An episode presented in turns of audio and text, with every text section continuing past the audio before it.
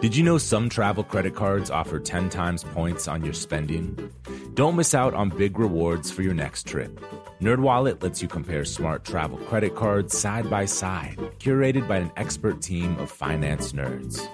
What could future you do with better travel rewards? A free flight? A room upgrade? Don't wait to make smart financial decisions. Compare and find smarter credit cards, savings accounts, and more today at nerdwallet.com. Reminder, credit is subject to lender approval and terms apply. NerdWallet, finance smarter. The most innovative companies are going further with T-Mobile for Business. The PGA of America is helping lower scores and elevate fan experiences with AI coaching tools and 5G connected cameras. AAA is getting more drivers back on the road fast with location telematics. And the Las Vegas Grand Prix is powering race day operations with 5G connectivity, giving fans an experience at the speed they deserve. This is accelerating innovation with T-Mobile for Business. Take your business further at t-mobile.com/now. Okay, round 2. Name something that's not boring. A laundry? Ooh, a book club. Computer solitaire, huh? Ah, oh, sorry. We were looking for Chumba Casino. That's right. ChumbaCasino.com has over 100 casino style games. Join today and play for free for your chance to redeem some serious prizes. ChumbaCasino.com. No purchase necessary. Full prohibited by law. 18 plus terms and conditions apply. See website for details.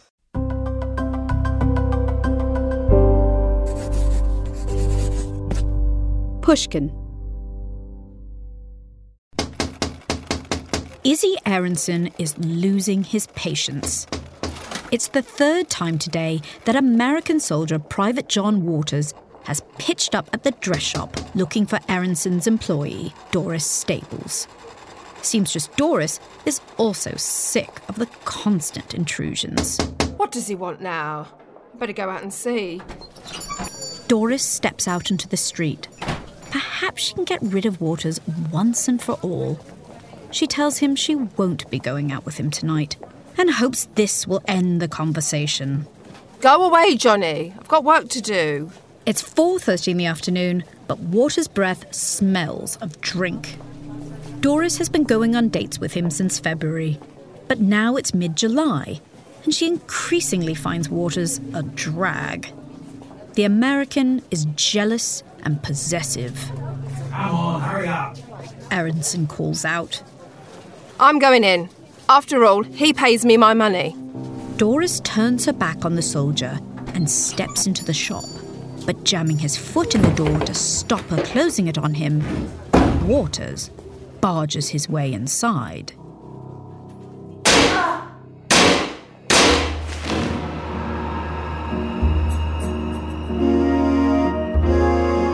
This is the seldom told story of women in World War II who were killed not by the enemy, but by husbands, lovers, and strangers wearing the uniform of their own side.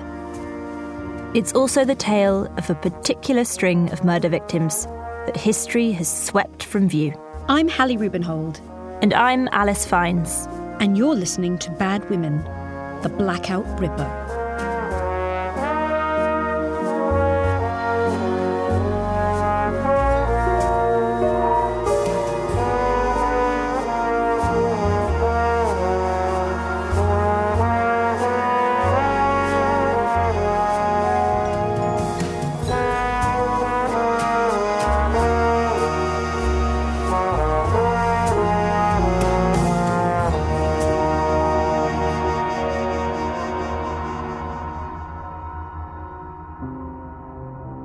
We'll return to the bloody sequence of events that unfolded at Izzy Aronson's dress shop later. But it will come as no surprise that once the gunsmoke had cleared, the shattered glass had been swept up, and the bodies of the dead and injured removed from the scene, public sympathy sided firmly with Private John Waters. No one had a good word for Doris, but everyone spoke well of Johnny. Women, particularly those who wish to live and love as they please, have long been condemned for making choices that run counter to society's rigid and restrictive expectations of them. This was as true for women alive in the 1940s as it had been 50 years earlier for the women who were murdered by Jack the Ripper. In this episode, we're stepping away from the story of the Blackout Ripper to examine the long and contradictory lists of charges levelled at such women. They have no children or too many children. They stay single or they marry unsuitable men. They commit to a career or they roam free as they please. They have sex with men or they refuse to have sex with men. The approved path of docility, domesticity, and monogamy is narrow, and any woman who crosses its strict borders can expect to be shamed, denounced as unnatural, a deviant. And that's in peacetime. In times of war, the accusations are worse. Bad women undermine the fight and aid the enemy. Bad women are as good as helping Hitler to victory. This is a criminal offence of the most serious character. The prosecution at Peterborough Police Court wants the presiding judges to throw the book at Olive Ward and Dorothy Baldry. The court should make an example of these young women and make the severity of their crime quite clear to the public at large. Olive, 21, and Dorothy, just 20, both work at a local munitions factory, and they've been charged under a new wartime law. What they've been accused of sounds almost like treason, with consequences said to be more devastating than Hitler's bombs. These two, the court is told, have made casualties of men from the Allied armies, men who should be engaged fighting the enemy. Olive and Dorothy, a single parent, could face incarceration. Their crime? Sedition? Spying? Sabotage? Well, no. They've both missed doctor's appointments. Defence Regulation 33B had recently come into force, and it was aimed squarely at women like Olive and Dorothy. 33B made it a punishable offence to fail to attend medical treatment for certain transmissible illnesses, certain sexually transmitted infections, that is. As you might recall from our previous season, in the days of Jack the Ripper, it was women who were considered to be the vectors of dreaded venereal disease. Elizabeth Stride, one of the women murdered in 1888, was locked up in a VD hospital in her native Sweden. There, she underwent compulsory, unhygienic, and humiliating examinations and was threatened with quack cures involving toxic mercury. And even though the spread of venereal disease always takes two, Elizabeth's male clients weren't subject to any such restrictions on their freedom or forced to have medical interventions. And so it was in the era of the Blackout Ripper, too. When they announced the new law, the newspapers enthusiastically promised that Regulation 33B would mean prison for spreaders. And in the first six or so months after 33B came into force, action was taken against 64 women but only two men. The law said that anyone being treated for VD, often soldiers, should be asked who had given them the infection. If the person they named had also been cited in another VD case, that spreader would be summoned for compulsory testing and treatment. Failure to attend any of these mandatory medical appointments would result in criminal prosecution. Professor Julia Laite says the law was not only deeply unjust, it was also utterly flawed. What seemed to usually happen is an enlisted man would discover they were suffering from venereal disease and then make a educated guess as to which woman they caught it from and denounce her to the police. And the police would then have to investigate her, bearing in mind that diagnostic technologies were not very far advanced. And even today, it's very difficult to tell who gave who venereal disease. So it's very possible that it was the man who gave the woman venereal disease. But police were supposed to go investigate this woman, arrest her, forcibly inspect her for venereal disease. So, you know, assault her essentially. And then she would have to stand trial. And you can only imagine the stigma and the shame of being dragged into court for having sex with a soldier and maybe giving him VD or maybe catching VD from him. It was really awful. Olive and Dorothy's court appearances would have been deeply humiliating. The soldiers who had denounced them were not named, but the two young women had to endure the public airing of their medical records, as well as police conjecture about their private lives. She's been brought to my attention many times and been seen associating with soldiers. The women's parents were also named in court and shamed for not doing more to curb the behaviour of their adult offspring. If 33B was intended to reduce the spread of VD, in practice it relied on publicly humiliating defendants to such a degree that other young women might think twice before even dating a soldier. She's a loose character, said the police constable giving evidence against young mother Dorothy Baldry. 33B did have its critics. Several female politicians campaigned against it, arguing that it was a gift for the blackmailer, the informer, and the poison pen. But their attempts to vote down the regulation were crushed 245 to 31. Julia Laite says that government officials weren't too bothered if scores of young women suffered as a result of 33B.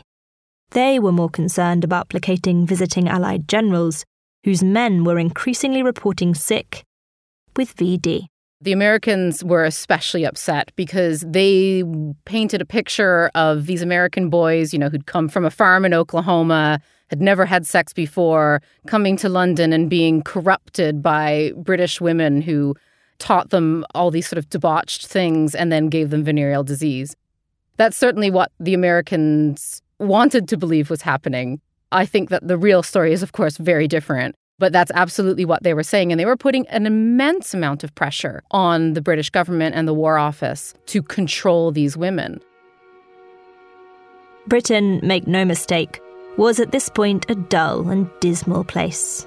The young foreign men who arrived in their hundreds of thousands were a glimmer of glamour amid the drudgery and death of wartime pubs and dance halls across the nation filled with Australians, Canadians, Free French, and the unbelievably exotic Americans, who had fat wallets, chewing gum, and even underarm deodorant.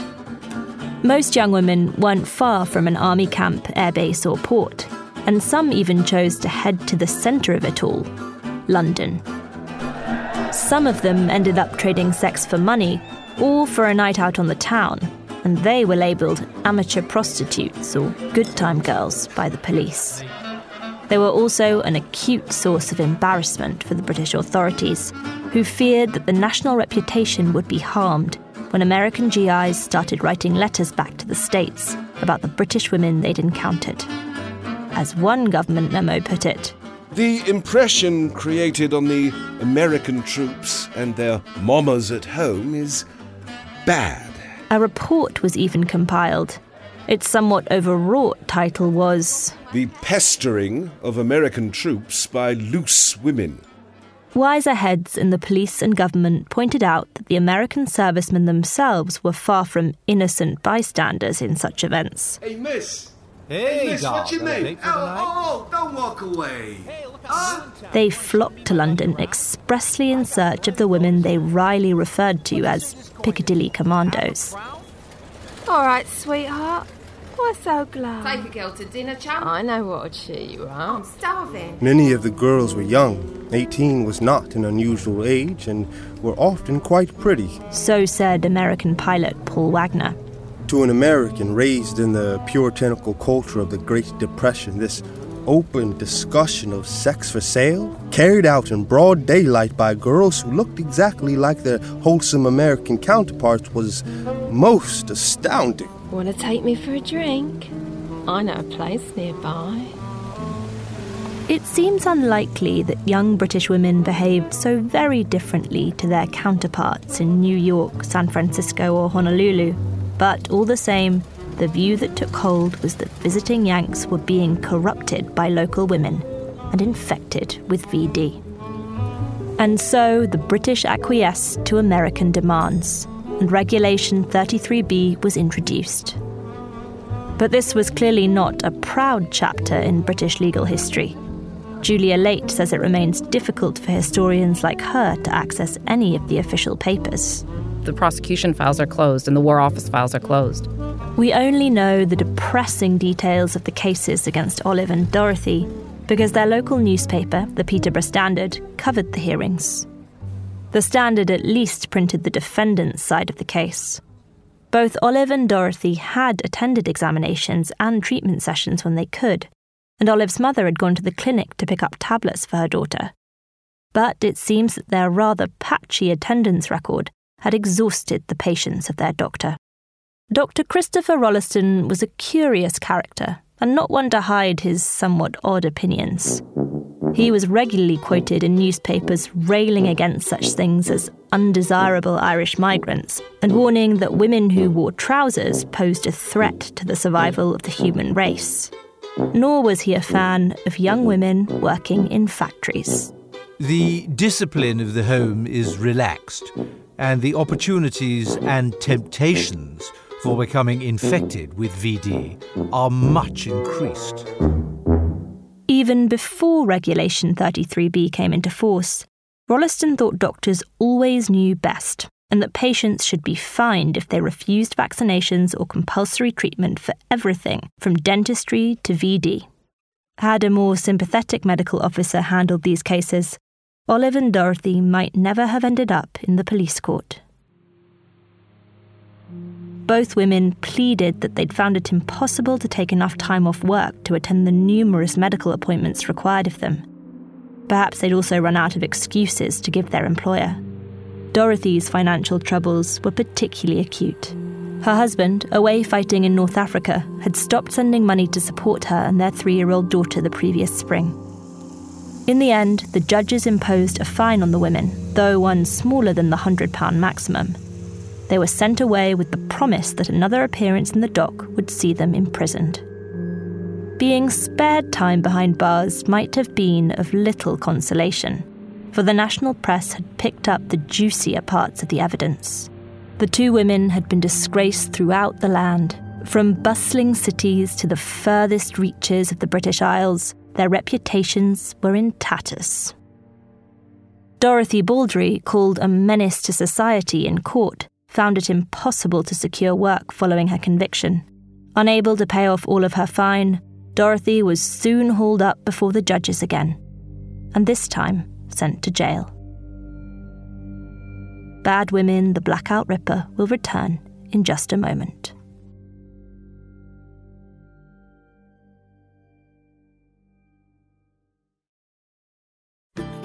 As listeners to this show, you probably consider yourself pretty smart. But how smart is your wallet? When you're looking to upgrade your wallet, it's time to turn to NerdWallet. Their expert team of nerds has the financial smarts to help you find the right financial products for you. Before NerdWallet, you might have paid for vacations with whatever was in your wallet, but you could have been missing out on miles you didn't even know you were leaving on the table. Now you can get a new card with more miles and more upgrades. What could future you do with more travel rewards? A hotel upgrade? Lounge access? Wherever you go next, make it happen a smarter travel card. Don't wait to make smart financial decisions. Compare and find smarter credit cards, savings accounts, and more today at nerdwallet.com. Nerdwallet. Finance smarter. As with all cards, credit is subject to lender approval and terms apply. It is Ryan here, and I have a question for you. What do you do when you win?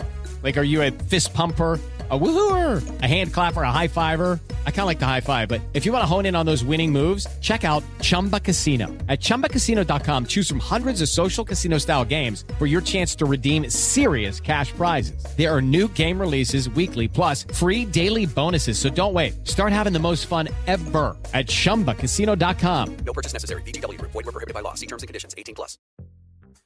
The most innovative companies are going further with T-Mobile for Business. The PGA of America is helping lower scores and elevate fan experiences with AI coaching tools and 5G connected cameras. AAA is getting more drivers back on the road fast with location telematics. And the Las Vegas Grand Prix is powering race day operations with 5G connectivity, giving fans an experience at the speed they deserve. This is accelerating innovation with T-Mobile for Business. Take your business further at t-mobile.com/now.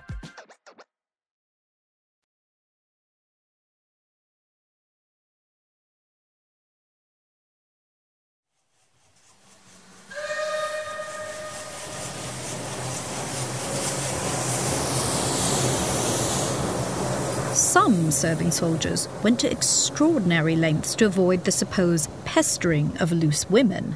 All right, you lot, get in a line. Along here, look to your front. New recruit Richard Breyer, arriving at a provincial railroad station to join his training unit, What a sight. What have I done to deserve a gang like you? is about to learn that some men are on the hunt for alternatives to the good time girls and Piccadilly commandos. We'll soon have you looking like soldiers. Step up, look sharp.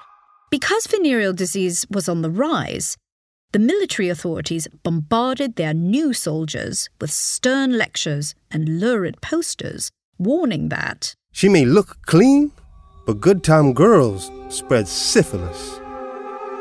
in God fearing Northern Ireland, the army even pleaded that cinemas be allowed to open on the Sabbath. Even a few hours at the movies were a few more hours when its soldiers weren't in danger of contracting gonorrhea. And here, they might even be shown one of the Army's own information films A Tale of Boy Meets Girl. Hey, what's your name? Anne? Mine's Johnny. What do you say we celebrate a little, huh? You know, a couple of beers. This particular soldier goes straight back to his barracks to brag to his friend. Don't tell me you. Uh... I sure did, boy. Something nice, too. Clean as a whistle. Even a whistle can get messy. But morning comes with a sting. What's the matter? What did the posters say about clean looking girls? I got a dose. I got a fine dose. This particular film assumed that men could never be dissuaded from sleeping with women, so its main message was to encourage soldiers to at least use condoms. However, some soldiers, scared of venereal disease, fearful of unwanted pregnancy, squeamish about paying for sex, or unwilling to be unfaithful to wives and sweethearts back home, did swear off women and seek other outlets for their sexual desires.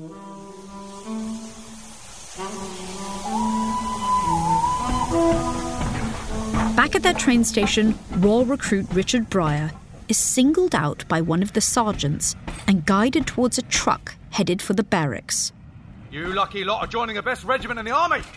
That should put a smile on your worried looking faces. Little did he realise that he'd been specially selected because of his physical attractiveness.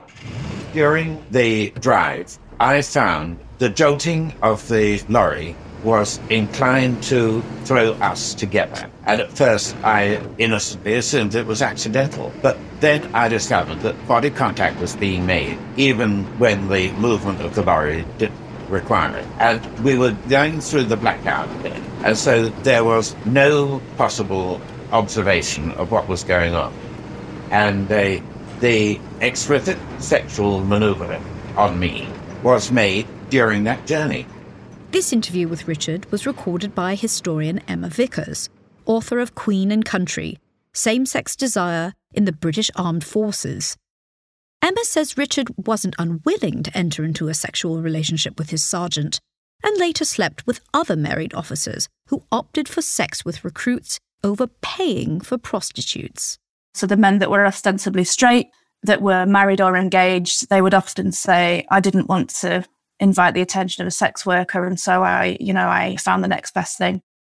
But such same sex encounters, which were still illegal for men, could also rely on coercion. There are a couple of examples of mass exploitation by officers who sexually proposition the men that they command in a very secretive, exploitative way. You know, that's hard to read as a historian when you have 12 men from the same battalion that are complaining about a single officer. Even though these were punishable offences, during wartime, military leaders took a lenient view of the sexual activities of men under their command. There are plenty of examples of men that tumble out of each other's bunks, and senior officers will say, What do you want them to do? They're just about to go on a major operation. Emma says the prevailing attitude was that men away from home needed to have some form of sexual outlet, whether with good time girls, with so called professional prostitutes, or with each other.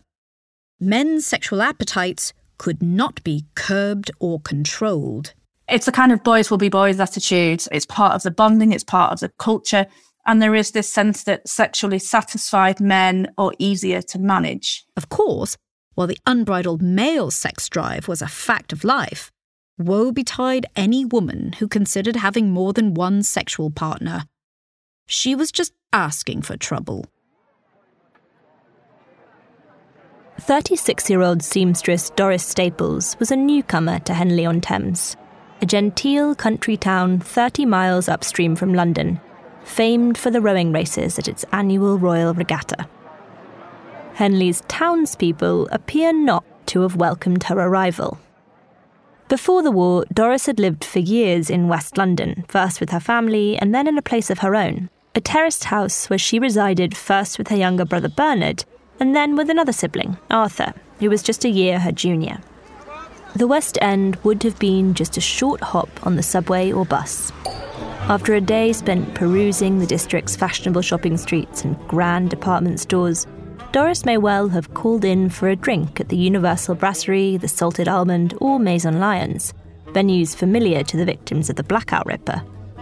The capital must have been dizzyingly exciting for the dressmaker, for she'd been raised on the remote island of Guernsey, a tiny speck of Britain nestled just off the coast of France. Why Doris left London isn't clear, but her departure did coincide with the worst air raids of the Blitz. It's thought that 16 high explosive bombs landed in the streets around Doris's home over just one week in October 1940. Dress shop owner Izzy Aronson met Doris in 1941. The tailor may have valued her sewing skills, but otherwise he seems to have held Doris in low regard. She did not have such a great name in the town. According to her co workers, Doris was the subject of considerable local gossip. It was murmured disapprovingly that she spent weekends with Air Force fellows. The countryside around Henley was dotted with new airfields and military installations, so perhaps she met men who came into town in search of fun. Or maybe Doris went further afield to the cities of Oxford or Reading, or took the train back into London. At some point, she met an American sergeant and formed a close relationship with him. It was suggested that she loved the man, and they'd become engaged. According to some reports, the man was already married, though unhappily. In any case, that romance was soon interrupted by the war. The sergeant was posted to North Africa. And then, in February 1943, Doris crossed paths with another unhappily married Yank, Private John Waters. In fact, the 37 year old from Perth Amboy, New Jersey, was unhappy on several fronts. The American military had staged what was jokingly dubbed a friendly invasion of the UK. Piccadilly Circus was teeming with visiting soldiers, but so too were cities, towns, and villages across the land. The hundreds of thousands of young Americans brought with them millions of candy bars, bottles of Coke, and all kinds of other luxuries from home, too. Henley on Thames, however, was yet to experience this bounty. In civilian life, Waters was a skilled craftsman in terracotta and ornamental plaster, and he'd been selected to join a small but special detachment of Americans loaned out to the Royal Air Force. Based at a requisitioned country club, Phyllis Court, Waters was engaged in top secret work, making miniature models of German military targets to help the Allied planners work out the best way to attack or bomb them. But, stranded amid a mass of limeys, Waters and a handful of comrades were denied the enviable amenities that US bases had to offer, as well as the potential for promotion to the better and higher paying roles that were available in larger units. Waters not only worked alongside British servicemen, to his disgust, he had to eat their food too. Everything's fried bread and Brussels sprouts, and it just wrecked my stomach. Waters often left his base north of Henley and cycled into town to buy whatever decent food he could find, an expensive habit that was crippling his already fragile finances. Waters must have met Doris during one of his numerous visits to town, and his attraction to her soon verged on obsession. I saw her nearly every day. I used to go to see her at the dress shop where she worked. I used to take her to movies and to pubs. The cash strapped Waters said he paid for these outings and also showered Doris with gifts. Then one day, she came to him with bad news. She told me she was pregnant and I gave her money to straighten it out. Neither Waters nor Doris seemed to countenance bringing a child into the world together, but straightening it out would involve breaking the law. In 1943, abortion was illegal in Britain, and it was dangerous. Back when women won the vote, it was hoped that their participation in politics would prompt the reform of their reproductive rights, says historian Professor Pat Thane. What happened in the mid 1930s is women were campaigning for legalized abortion because there were a lot of deaths due to backstreet abortions. And well off women could always pay have an abortion. Working class women couldn't. And there were so called backstreet abortionists who would come and do it. Or the women might take drugs and then either made themselves seriously ill or they died. So it was quite a serious problem. The campaigners did force some changes. Abortions were no longer punishable if they were done in good faith for the purpose of preserving the life of the mother. And a landmark court ruling just before the outbreak of the war allowed for terminations of pregnancies resulting from traumatic events such as rape. But for tens of thousands of women each year, women just like Doris Staples, their only option was to resort to the backstreet abortionist, or worse. It's not hard to find prosecution files on so called professional abortionists. Often women, they perform terminations for a few pounds. If caught, they faced around three years in jail, and far longer if the pregnant woman died as a result of their work. Alongside such cases are reports on pregnant women pushed to awful lengths, like the 40 year old abandoned by her lover, who took a so called noxious thing to end her pregnancy. The substance had the desired effect, but the woman became so gravely ill that her neighbours called the police, who only then summoned a doctor. Another woman found herself in the dock, charged with using an instrument to induce her young neighbour to miscarry. The defendant denied the offence, saying she'd found the desperate young woman in the bathroom using the implement on herself and merely wrested it from her hands. Some women, of course, didn't seek to end their pregnancies. 32 year old army cook Margaret Williams popped round to a friend's house early one morning. Moving the pet bird to another room, she drew the heavy blackout curtains in the kitchen, sealed the doors and windows, turned on the gas oven, and placed her head inside. However, Doris Staples straightened out her situation, by the summer of 1943, she was no longer pregnant. But she could not rid herself of John Waters, no matter what she tried. Bad Women will return in a moment.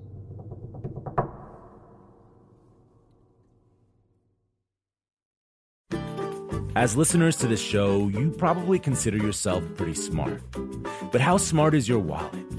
When you're looking to upgrade your wallet, it's time to turn to NerdWallet. Their expert team of nerds has the financial smarts to help you find the right financial products for you. Before NerdWallet, you might have paid for vacations with whatever was in your wallet, but you could have been missing out on miles you didn't even know you were leaving on the table. Now you can get a new card with more miles and more upgrades. What could future you do with more travel rewards? A hotel upgrade? Lounge access? Wherever you go next, make it happen with a smarter travel card. Don't wait to make smart financial decisions. Compare and find smarter credit cards, savings accounts, and more today at nerdwallet.com. Nerdwallet. Finance smarter. As with all cards, credit is subject to lender approval and terms apply. The most innovative companies are going further with T Mobile for Business. The PGA of America is helping lower scores and elevate fan experiences with AI coaching tools and 5G connected cameras. AAA is getting more drivers back on the road fast with location telematics. And the Las Vegas Grand Prix is powering race day operations with 5G connectivity, giving fans an experience at the speed they deserve. This is accelerating innovation with T-Mobile for Business. Take your business further at t-mobile.com/now. Mother's Day is coming, and mom doesn't want flowers. She wants a cocktail.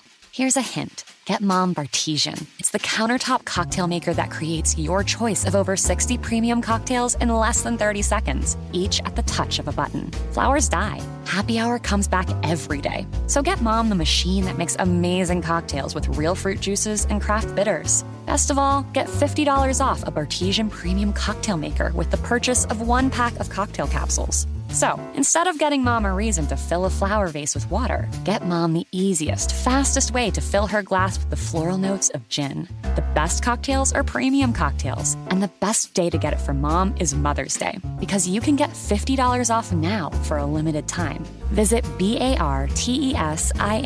dot com backslash mother to get the best premium cocktail maker for mom at the best price for you.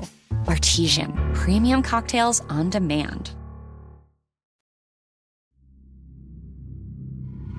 Private John Waters couldn't take the hint, even when Doris would end their dates early. She used to tell me she had to go home, and then the boys would see her later in the evening with another guy. That burned me up. Waters believed that Doris was sleeping with other men. Perhaps she was, perhaps she wasn't. But what is apparent from the file in this case is that the idea of her infidelity increasingly obsessed Waters. He was convinced that she was lying to him, and he was angry. We argued because she was stepping out, and it made a goddamn fool of me. When Doris's father visited one Sunday, he saw the problem for himself. We were sitting in a local hotel in the evening when my daughter pointed out an American and told me that he was always paying her a lot of attention. I walked over to him and told him that he must stop it. So Waters wasn't just showing up at Doris's place of work, he was shadowing her in the pubs of Henley too. When I was reading this story about this couple, what struck me immediately was how nothing's changed, how the way this played out was exactly the same as the way these murders are playing out right now. Professor Jane Monckton Smith is the author of In Control Dangerous Relationships and How They End in Murder. I got into this area of research because I was a police officer many years ago and I saw a lot of violence against women and violence generally. And I was surprised at the time by the way that we justify and excuse violence depending on the victim. We sent Jane our notes on the case of Doris Staples, and the events of 1943 seemed all too familiar to her. Him turning up at her work is absolutely typical of a controlling partner. What are you doing when I'm not there? I want to exert my authority on this relationship. I want you to know that you're being watched. I need to know what you're doing. I need to let everyone else know that I own you. There's that kind of paranoid sexual jealousy and there's the coercive control. We wouldn't even call it coercive control then. I don't even know if we'd have called it domestic abuse. It would just have been seen, I think, as pretty normal in a relationship. Besides Doris's father, no one else in her life seemed to feel there was anything particularly wrong with the soldier's behaviour. Indeed, fellow dressmaker Gertrude Hurst thought Doris was rather rude to Waters and recommended that she moderate her behaviour towards him. You'll make Johnny very sore if you keep on like that. Jane recognises this pattern too. We spend so much time defending those problematic behaviours as, as if they're natural in men, completely natural, and attacking the responses of the woman to those problematic behaviours. We don't seem to, to see those behaviours as problematic until something violent happens. Jane sees other familiar and worrying factors in the case. Waters was suffering setbacks in many parts of his life, but seems to have focused his frustrations on Doris. The soldier felt he'd experienced an acute loss of status. He found the army's way of model making did not require the full use of his skill, a colleague said. Waters grumbled about his living conditions and the inferior British food rations and his inability to gain a promotion. He had money troubles too, which became even more stark when his estranged wife, whom he hadn't seen for around 13 years, filed for an allotment from his pay. $22 a month would be deducted from his wages and sent to support his wife and child.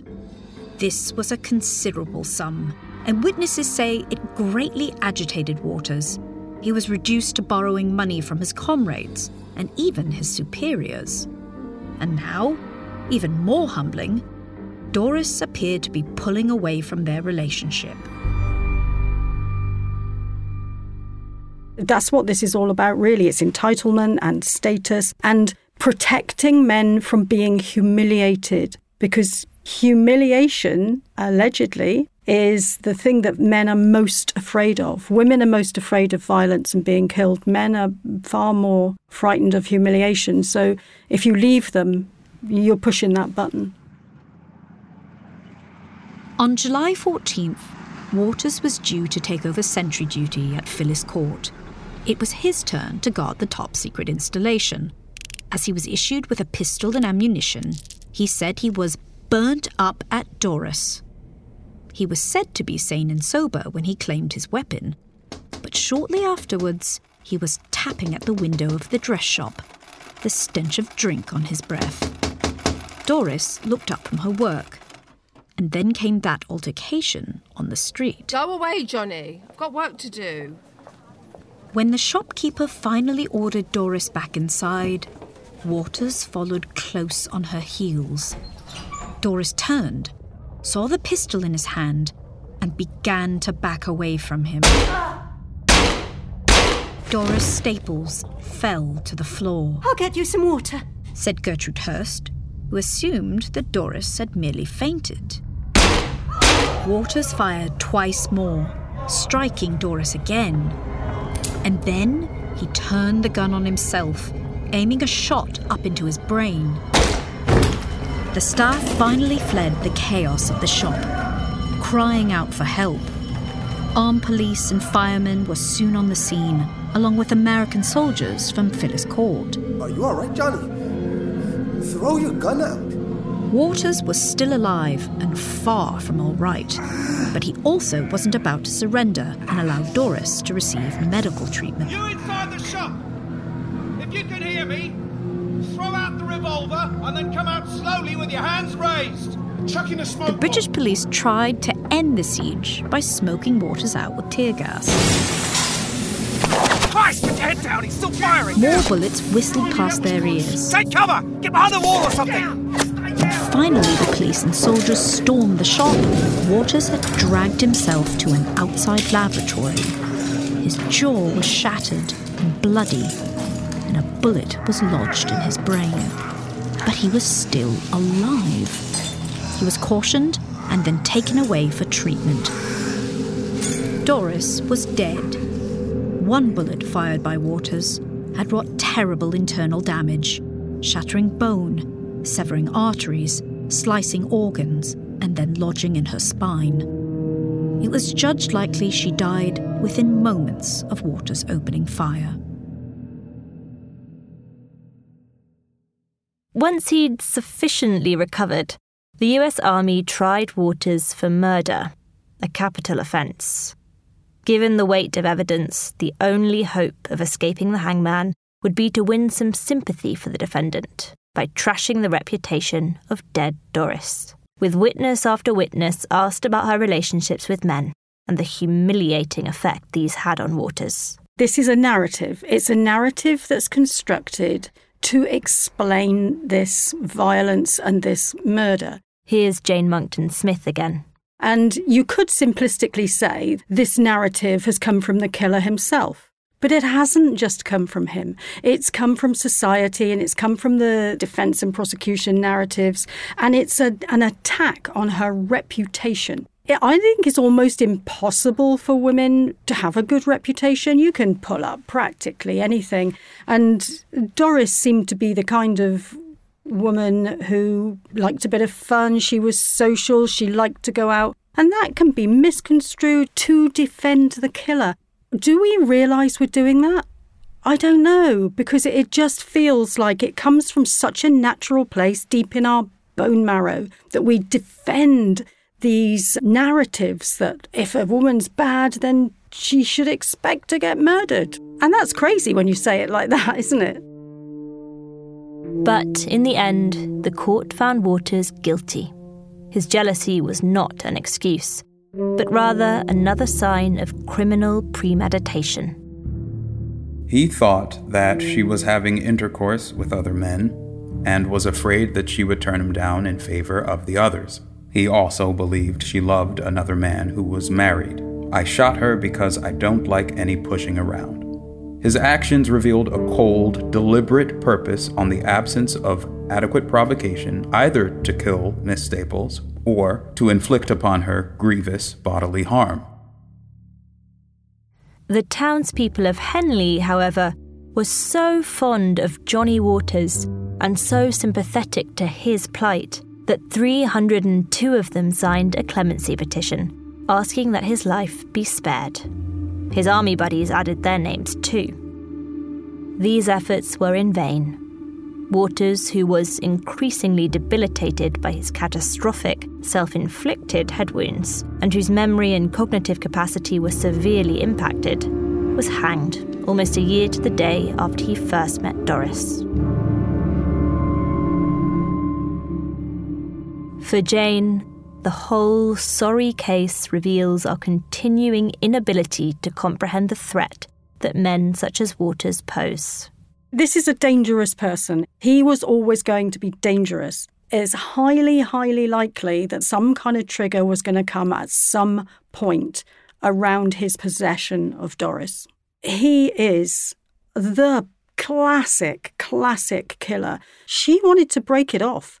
It is so dangerous for a woman to try and reject a man, even if they're not in a relationship with them. No one was listening to her. They were all like, poor guy, poor guy. That hasn't really changed a lot. And it's sad.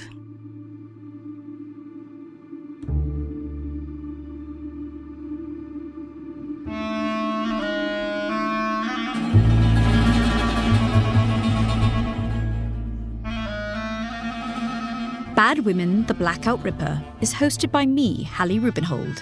And me, Alice Fiennes.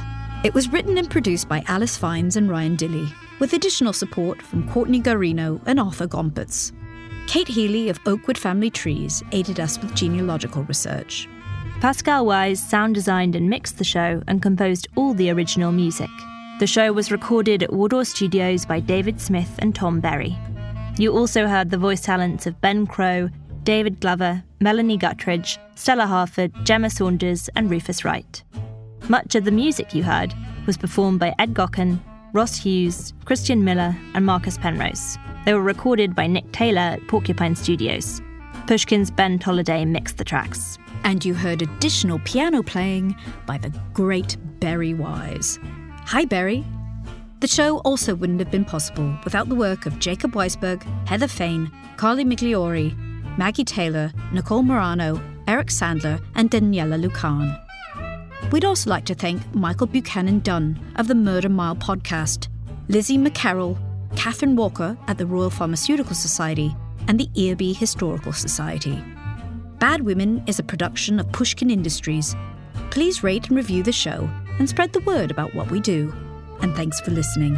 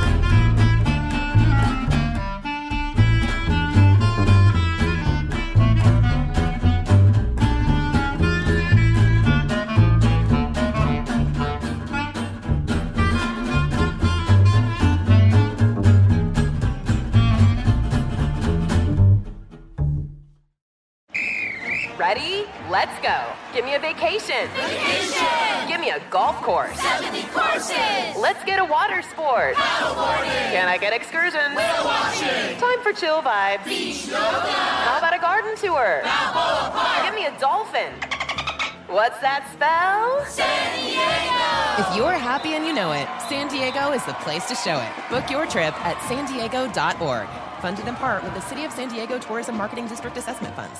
Whether you're a savvy spender maximizing your savings with cashback rewards, a thrifty rate watcher seeking the lowest interest, or a travel enthusiast looking for extraordinary perks, Kemba Financial Credit Union has a visa to complement your lifestyle and unique needs. Apply today at Kemba.org to unlock a limited time 2% cash back on purchases and pay 0% interest on balance transfers for an entire year with a new visa from Kemba. You deserve a card that works for you. Restrictions apply. Offer ends June 30th, 2024. Are you ready to take charge of your health journey? Look no further than Trinity School of Natural Health. With their flexible online programs, you can receive the comprehensive education you need to care for your loved ones or step into the thriving field of natural health. Why choose Trinity? Because their programs offer more than just coursework. You'll interact with experienced instructors, connect with like minded peers, and even participate in optional live events to hone your skills. If you've ever thought about becoming a certified natural health professional, the CNHP program at Trinity School of Natural Health is the perfect certification course. You'll equip yourself with the knowledge and skills to make a real difference in the lives of others. Turn your passion for natural health into a rewarding career. Visit trinityschool.org today to learn more about the Certified Natural Health Professional Certification Program. Go to trinityschool.org. That's trinityschool.org. Trinity School of Natural Health. Transform your life, transform the world.